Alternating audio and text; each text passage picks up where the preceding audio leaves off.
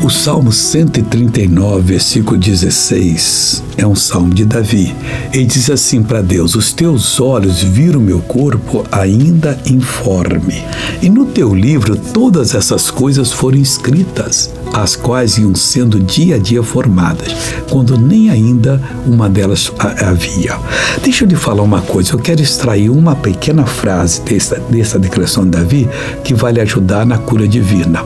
No teu livro, todas essas coisas foram escritas. Se você está com um problema no baço, no pâncreas, no olho, na parte genital, na, em qualquer outro órgão do seu corpo, tudo foi escrito ali por Deus como foi formado.